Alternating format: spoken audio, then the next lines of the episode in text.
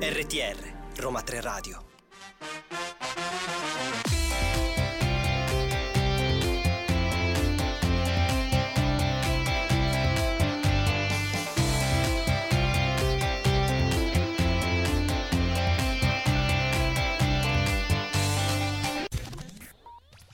E ci siamo ancora una volta e un'altra volta venerdì, sono le ore 15, quindi è l'ora di Listen to You, il programma curato e gestito dal centro Europe Direct dell'Università degli Studi Roma 3.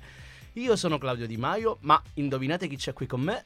Tanto per cambiare, Viviana Saghetti. Ma perché dovremmo cambiare, direi io? Assolutamente non si cambia, Claudio. Anche Nonostante perché... questo venerdì uggioso, noi siamo qui e soprattutto a che cosa siamo venuti a parlare? Accendiamolo un po' questo venerdì, va?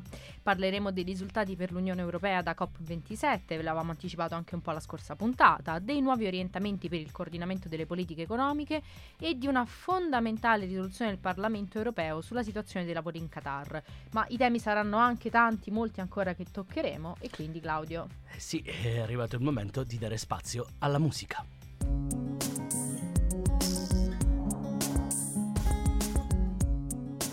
RTR Roma 3 Radio Ve lo avevamo anticipato, uno dei grandi temi anche della scorsa settimana è stata la COP27, ossia la conferenza delle Nazioni Unite sui cambiamenti climatici, che si è conclusa la scorsa domenica a Sharm el Sheikh in Egitto e dove la Commissione europea ha dato veramente prova di ambizione e flessibilità per mantenere realizzabile l'obiettivo di limitare il riscaldamento globale a 1,5 gradi centigradi. Dopo una difficile, davvero difficile settimana di negoziati, un'azione europea forte e unita ha contribuito al raggiungimento di un sofferto accordo, possiamo dirlo questo, no, eh sì. Claudio? Per mantenere vivi gli obiettivi primari dell'accordo di Parigi.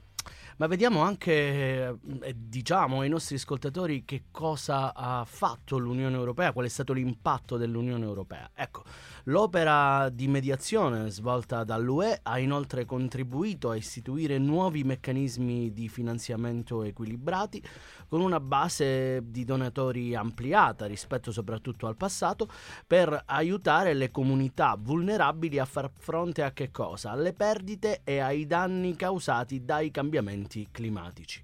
Per quanto riguarda infatti la mitigazione, le parti hanno convenuto tra di loro che limitare il riscaldamento globale a 1,5 gradi Celsius richiede riduzioni rapide, incisive e durature delle emissioni globali di gas a effetto serra con un taglio dell'ordine del 43% entro il 2030 rispetto ai livelli del 2019. Le parti hanno inoltre riconosciuto che per raggiungere questo obiettivo, certamente ambizioso, sarà necessaria un'azione accelerata nel corso di questo decennio critico e hanno ribadito l'appello che era stato lanciato già nel patto di Glasgow per il clima ad aggiornare i contributi stabiliti a livello nazionale in funzione dei bisogni, per allinearsi all'obiettivo di limitare l'aumento della temperatura come previsto appunto dall'accordo di Parigi entro la fine del 2023.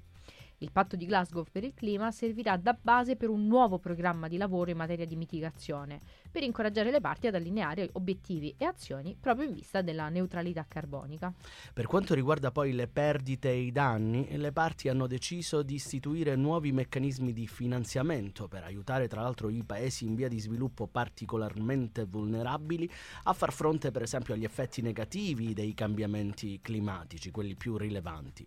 Ciò comprende in particolare un nuovo fondo destinato a compensare proprio le perdite e i danni, che sarà istituito da un comitato di transizione che sarebbe anche incaricato di individuare le nuove fonti di finanziamento, giusto? Ma sì, Claudio, infatti come ci anticipavi, di fatto gli accordi non sono stati solo quelli comuni, ma ci sono stati anche molti accordi bilaterali e multilaterali che la Commissione ha concluso nelle ultime due settimane.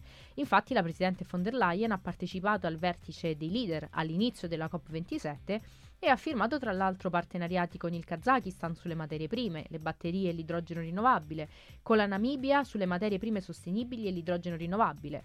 Sono stati poi lanciati ulteriori partenariati per le foreste e il clima con Congo, Guyana, Mongolia, Zambia e Uganda. Il vicepresidente esecutivo Timmermans ha inoltre annunciato una nuova iniziativa, Team Europa, per fornire anche un miliardo di euro di finanziamenti per aiutare l'Africa ad adattarsi ai cambiamenti climatici. Nel corso infatti della COP27 l'Unione Europea ha anche as- dato ascolto e ha accolto favorevolmente e approvato il piano di investimenti per una transizione energetica giusta in Sudafrica, firmando anche un nuovo partenariato per una transizione energetica giusta con l'Indonesia in occasione del G20 a Bali. E ci piace come sempre riportare una citazione in chiusura proprio della Presidente von der Leyen che in merito ai risultati della COP27 ha detto che proprio la COP27 ha confermato che il mondo non farà passi indietro rispetto all'accordo di Parigi e rappresenta una tappa importante verso la giustizia climatica. La nostra squadra negoziale, le, pres- le parole della Presidente naturalmente, è riuscita a instaurare un clima di fiducia con i nostri partner in tutto il mondo, mantenendo una posizione ferma sulla mitigazione e dando prova di flessibilità per quanto riguarda i finanziamenti per le perdite e i danni causati dai cambiamenti climatici.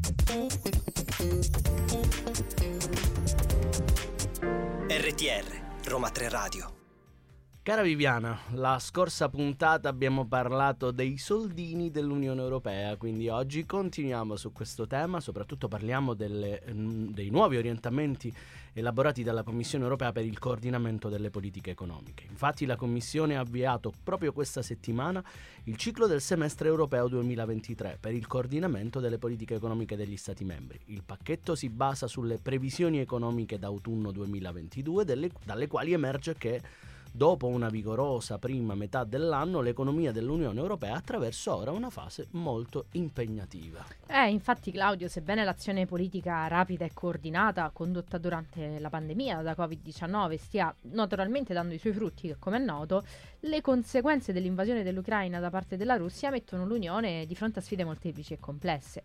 Per superare queste sfide occorre un'azione coordinata che garantisca un sufficiente approvvigionamento di energia a prezzi accessibili, salvaguardi la stabilità economica e finanziaria e tuteli le famiglie e le imprese vulnerabili, preservando però nel contempo la sostenibilità delle finanze pubbliche. Al tempo stesso, tu lo sai bene che questi sono per noi temi importanti, è necessaria un'azione rapida per stimolare la crescita potenziale e la creazione di posti di lavoro di qualità.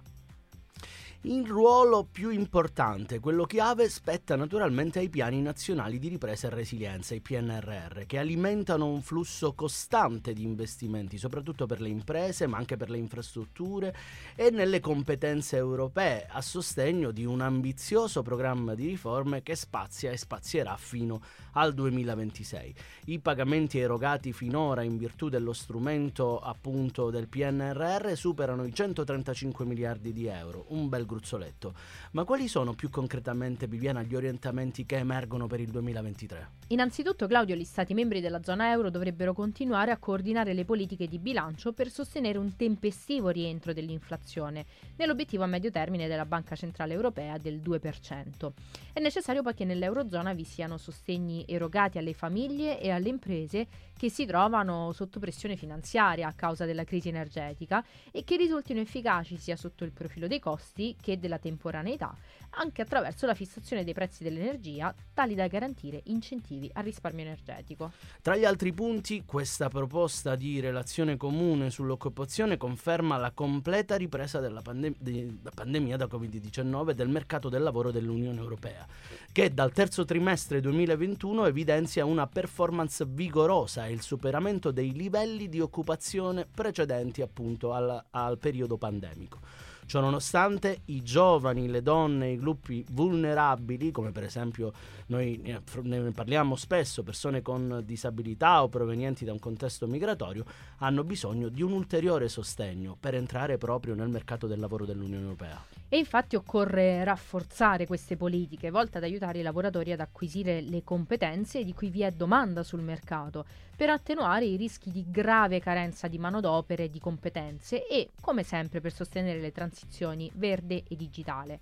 A ciò si dovrebbe aggiungere un nuovo intervento per migliorare la copertura e la congruità della protezione del reddito minimo, che parimenti contribuirà al conseguimento degli obiettivi principali dell'UE per il 2030 in materia di occupazione e riduzione della povertà. Ma vediamo così uh, rapidamente quali saranno le prossime tappe da seguire, ecco, dove, dove si orienterà il lavoro delle istituzioni dell'Unione Europea. La Commissione inviterà, e ha già invitato l'Eurogruppo in realtà, e il Consiglio ad esaminare i documenti presentati questa settimana e approvare attraverso proprio l'analisi di questi documenti gli orientamenti impartiti per gli Stati membri attende con un interesse dialogo costruttivo con il Parlamento europeo sui contenuti di questo pacchetto e su ogni tappa successiva del ciclo del semestre europeo.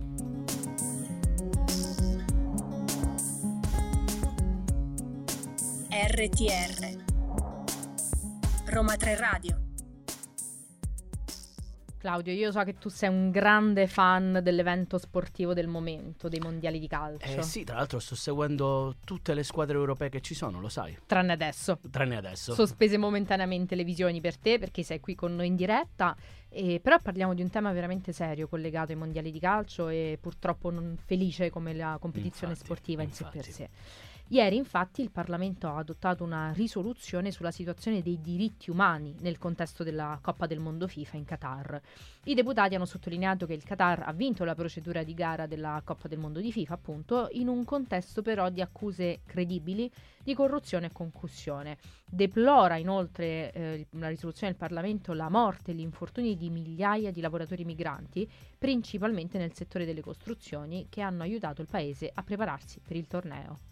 Nel descrivere questo episodio increscioso, la corruzione all'interno della federazione come dilagante, sistemica e profondamente radicata, i deputati europei deplorano la mancanza di trasparenza e la chiara, tra l'altro, eh, mancanza di una valutazione responsabile dei rischi che ha caratterizzato la scelta del Qatar come paese ospitante per la Coppa del Mondo di calcio nel 2010, sottolineando come proprio la FIFA abbia seriamente danneggiato l'immagine e l'integrità del calcio mondiale. Il Parlamento ha esortato i paesi dell'Unione, in particolare quelli con grandi leghe nazionali di calcio come Germania, Francia, Italia e Spagna, a esercitare pressioni su UEFA e FIFA affinché quest'ultima si impegni a realizzare riforme fondamentali tra queste, l'introduzione di procedure democratiche e trasparenti per l'assegnazione dei mondiali di calcio e la rigorosa applicazione dei diritti umani e dei criteri di sostenibilità per i paesi ospitanti. Ma diamo qualche dato. Secondo le stime, in Qatar vi sono più di 2 milioni di cittadini stranieri che costituiscono circa il 94% della forza lavoro del paese. I deputati accolgono con favore il fatto che secondo l'OIL, che è l'Organizzazione Internazionale del Lavoro, il governo del Qatar abbia rimborsato 320 milioni di dollari alle vittime di abusi salariali attraverso il fondo di sostegno e assicurazione proprio per i lavoratori. Tuttavia deplorano l'esclusione di milioni di lavoratori e delle loro famiglie dalla sua applicazione e chiedono di ampliare il fondo in modo da includere tutte le vittime dall'inizio dei lavori correlati alla Coppa del Mondo FIFA del 2002. Ovviamente Claudio lavori che insomma sono andati avanti per diversi anni, compresi tutti i casi di morte e le altre violazioni dei diritti umani. Oltre a questo i deputati europei deplorano anche gli abusi preparati dalle autorità del paese nei confronti della comunità LGBTQ, incluso l'uso di leggi nazionali che in buona sostanza consentono la custodia cautelare delle persone che afferiscono a questo collettivo senza capi di imputazione e processo fino a sei mesi. Nella risoluzione il Parlamento europeo ha esortato il Qatar, davvero una posizione, Claudio, coraggiosa del Parlamento europeo, a rafforzare le misure volte a garantire la parità di genere, anche abolendo quel che resta del sistema di tutela delle donne e a intensificare gli sforzi per conseguire un'equa rappresentanza delle donne nel mercato del lavoro formale. E lo vogliamo ricordare soprattutto oggi, giornata in cui si celebra la, appunto, la giornata contro la violenza sulle donne.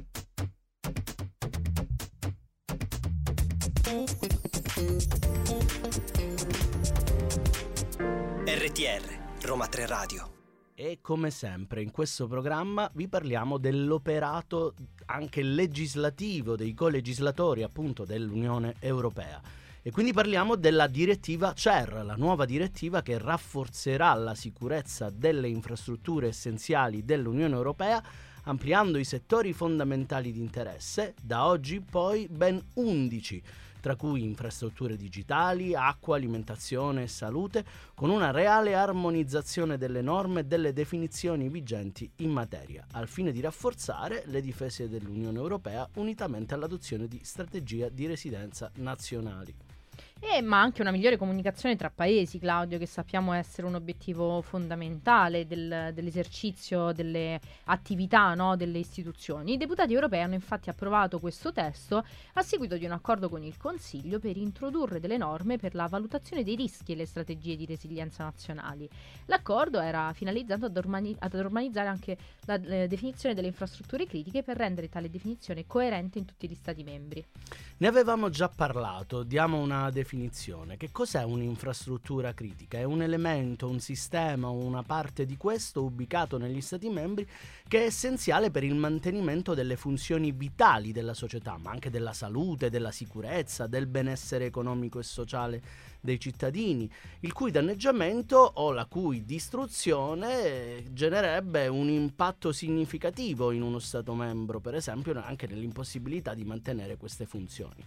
Per tutelare la vita di uno Stato, ma anche i beni dei cittadini europei dai rischi legati al terrorismo, alle calamità naturali e agli incidenti, bisogna fare in modo che questi danni siano sempre minori e che le infrastrutture critiche e la loro manomissione siano nella misura del possibile sempre di breve durata. La nuova legislazione è davvero molto ampia perché prevede requisiti più rigorosi per la valutazione dei rischi e la rendicontazione da parte delle entità amministrative coinvolte in, veramente in vastissimi settori. Diciamone solo alcuno per dare un po' l'idea della portata della nuova direttiva.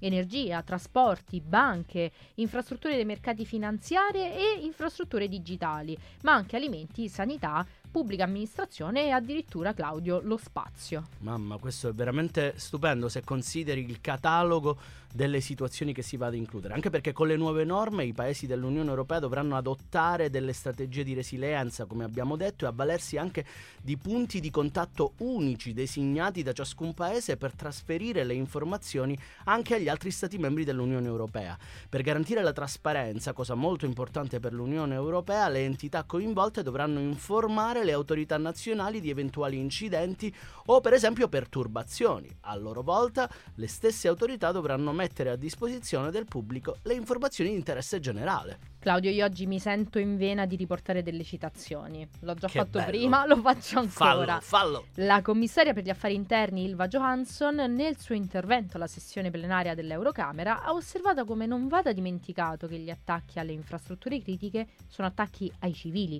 e ce ne saranno altri anche peggiori rispetto a quelli che abbiamo, ma- mai- abbiamo visto finora, verosimilmente, ma dopo l'approvazione di questa direttiva saremo più protetti.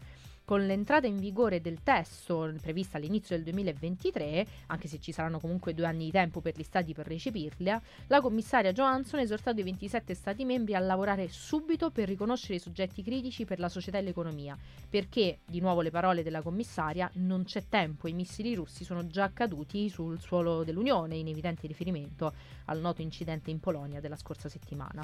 La precedente direttiva, la legislazione che era precedentemente vigente sulle infrastrutture critiche copriva solo i settori dell'energia e dei trasporti, quindi ecco perché questo elenco è molto importante che sia stato ampliato. Il Parlamento europeo aveva chiesto già la revisione di questa direttiva in una risoluzione sulle conclusioni della Commissione speciale sul terrorismo già nel 2018. I colegislatori europei hanno inoltre assicurato la coerenza della nuova legislazione con la direttiva sulla cybersicurezza che è proprio di recente eh, adozione. Quindi un passo in più nella definizione comune per tutti gli Stati membri dell'Unione Europea.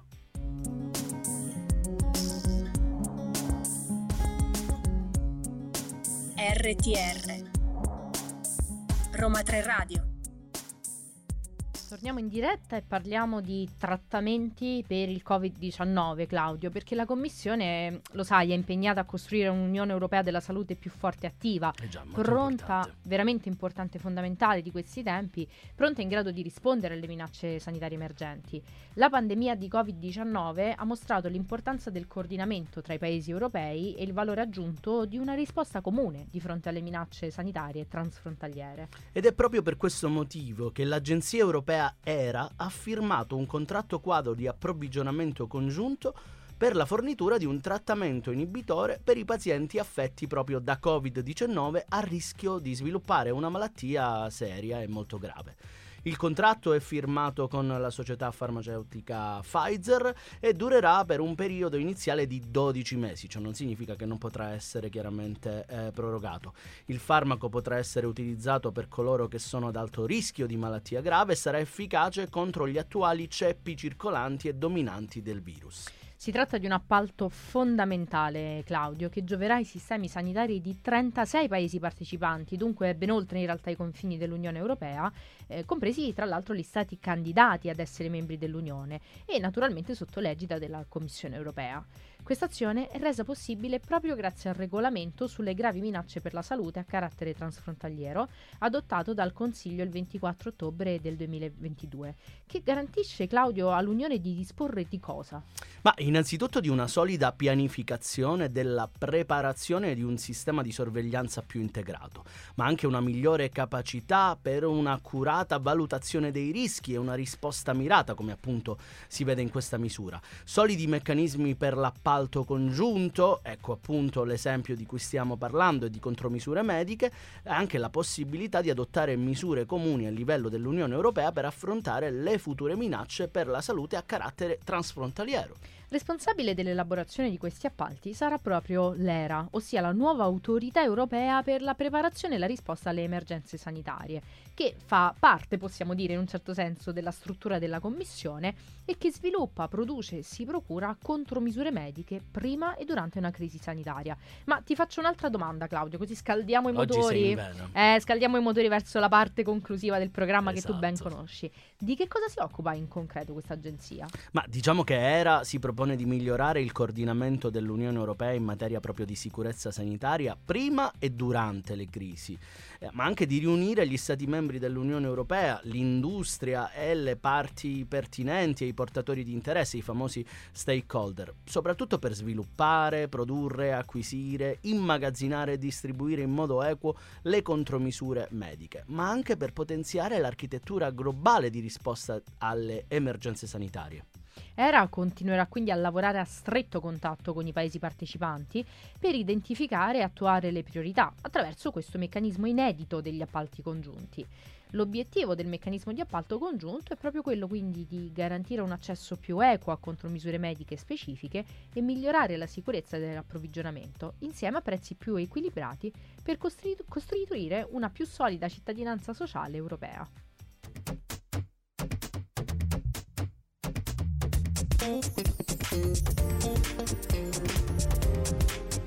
RTR, Roma 3 Radio.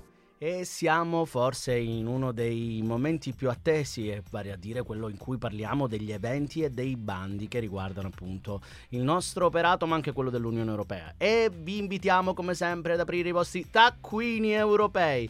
Cartacei, cartacei, rigorosamente. cartacei Old assolutamente. school. Old School, giovedì 1 dicembre, terzo e ultimo incontro del ciclo di webinar Intersezioni, sfide, storie situazioni di economia circolare sul tema, un tema molto importante, la plastica riciclata, che prende avvio dalle modifiche normative intervenute in questo settore per presentare alcune esperienze di recupero della plastica e trasformazione di quest'ultima come materia prima secondaria ivi inclusa la fibra tessile riciclata derivata dal recupero della plastica proveniente dal mare. Sarà possibile seguire l'incontro sui nostri canali e anche quelli sui canali dei nostri partner di Europe Direct Roma Innovazione a partire dalle ore 10. Continua poi il ciclo di webinar PNRR e finanziamenti europei, sempre giovedì 1 dicembre. Il giovedì è un giorno che a noi piace molto, Sì, Claudio. ci piace tanto. È il giorno degli eventi.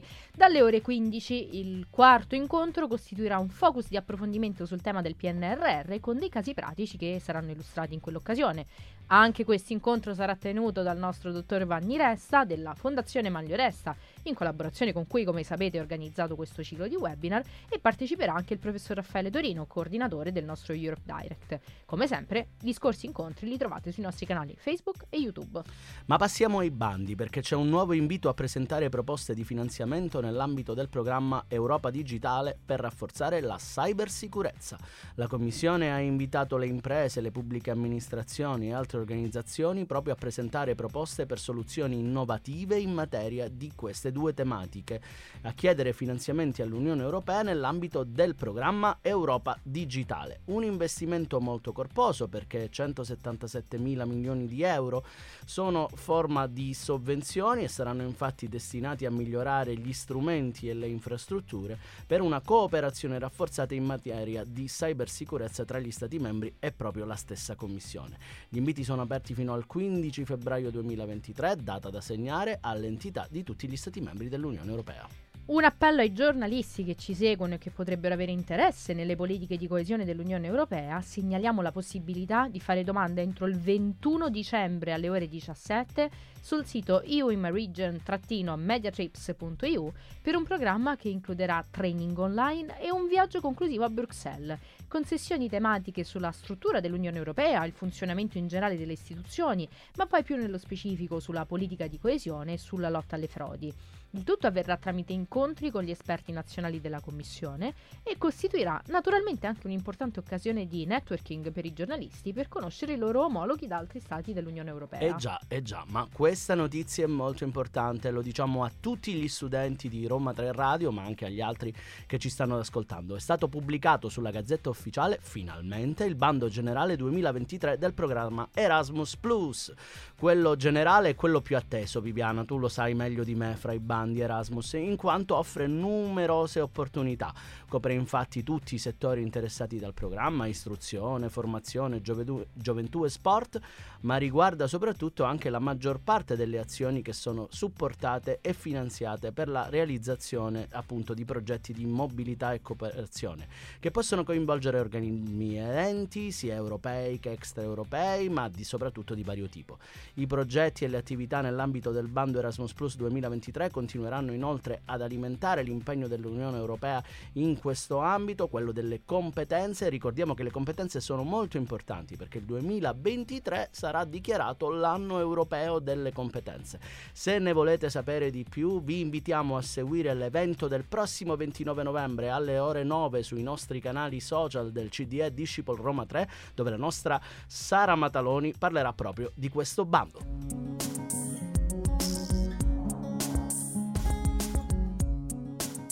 RTR Roma 3 Radio Claudio, Claudio. No, veramente. Eh sì, di eh già. sì. Eh sì, No, di già. l'interrogatorio è vicino. Aspettate, mi metto le cuffie, d'accordo? Vai, Sei Viviana. pronto? Hai Sono caricato pronto. il microfono? Ma siamo già arrivati a... Uè, la sai? Il nostro vero falso sull'Unione Europea. E vediamo Claudio se sei preparato, perché a te piace tanto parlare di questi bandi, no? È proprio la parte che a te piace molto, quella Certo, dei bandi. certo, Ti piace parlare detto. di denaro, dei soldini, come I dici tu. soldini dell'Unione Europea. Ci hai parlato degli interventi economici prima. Senti Claudio, a me sembra che questa Unione Europea non si occupa veramente per niente dei diritti sociali, ma solo dei soldi. Ma come? Cioè, Viviana, questa domanda mi fai? Tu che sei proprio un'estimatrice del pilastro europeo dei diritti sociali, la tua domanda un'altra volta è falsa perché la Commissione europea ha presentato sinora ben oltre 130 iniziative legislative per implementare il cosiddetto pilastro sociale europeo, dove negli Stati membri e soprattutto contribuire a creare un'Europa sociale che sia giusta, inclusiva e che offra opportunità alla pari per tutti i cittadini dell'Unione Europea. A differenza mia, a quanto pare che faccio queste domande, ne avrete sicuramente sentito parlare di alcune di queste proposte, che spaziano dalla trasparenza e parità salariale ai salari minimi, dagli investimenti nelle competenze alla lotta alla povertà infantile. E ancora, altri temi caldi per l'Unione Europea riguardano un reddito minimo per tutti e la protezione della salute e della sicurezza dei lavoratori. Nella fase tra l'altro di forte recupero dopo l'esplosione della pandemia da Covid-19, l'importanza del pilastro rimane ancora primaria nell'attuale situazione socio-economica europea. Situazione in cui molti faticano ancora ad arrivare a fine mese, soprattutto alla luce dell'aumento generalizzato per esempio dei costi dopo l'invasione di Russia da parte dell'Ucraina, insomma dalla Russia nel territorio ucraino. Ecco appunto Claudio, spieghiamo un po' meglio che cosa intendiamo con pilastro dei diritti sociali. Si tratta di un insieme di 20 principi contenuti nel cosiddetto piano d'azione del pilastro europeo dei diritti sociali con cui la Commissione ha definito una serie di obiettivi concreti. Realizzare il pilastro rappresenta uno sforzo collettivo delle istituzioni europee, ma anche degli enti nazionali, regionali e locali, delle parti sociali e della società civile tutta. Sì, ma quando si realizzeranno queste cose? dai, dai c'è, c'è, un calendario, questi obiettivi andranno conseguiti entro il 2030 e come vi abbiamo detto la Commissione è al lavoro con moltissime proposte in materia. La prima fase per arrivare a queste proposte passa però per la consultazione delle parti sociali, molto importante, interessate dal, proprio dalle azioni dell'Unione Europea. La prima di queste consultazioni, lanciata a febbraio dello scorso anno, trae spunto da una grande esigenza sociale, soprattutto degli ultimi tre anni, riguardando infatti il miglioramento delle condizioni di lavoro e anche dei cosiddetti, diciamolo, tra virgolette, lavoratori digitali. Claudio, questo tema secondo me interessa molto i nostri ascoltatori Io in generale. Ma sì, assolutamente. Il tema della tutela dei diritti sociali è fondamentale. Quindi vorrei cogliere l'occasione per ricordare a chi ci ascolta che sui nostri canali Facebook e YouTube troverete la registrazione del nostro appuntamento di qualche settimana fa di Europa in Libri, dove abbiamo presentato il libro del professore Giuseppe Palmisano dal titolo L'Europa dei diritti sociali.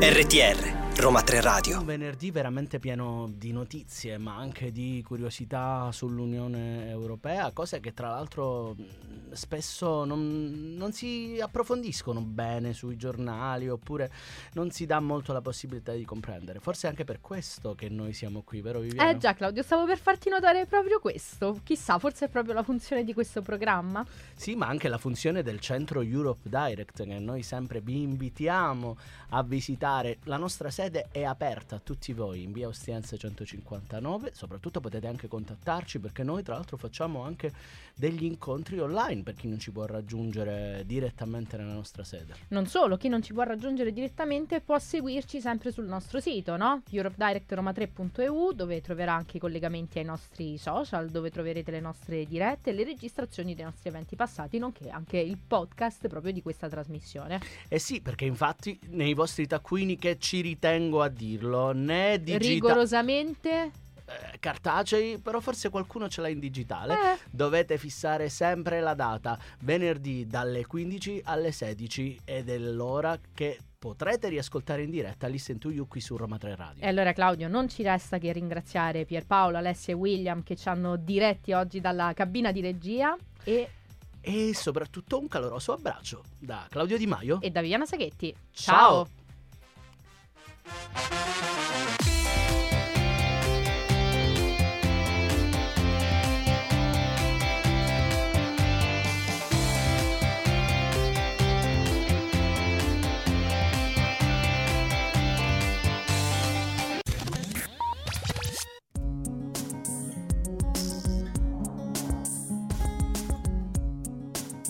RTR Roma 3 Radio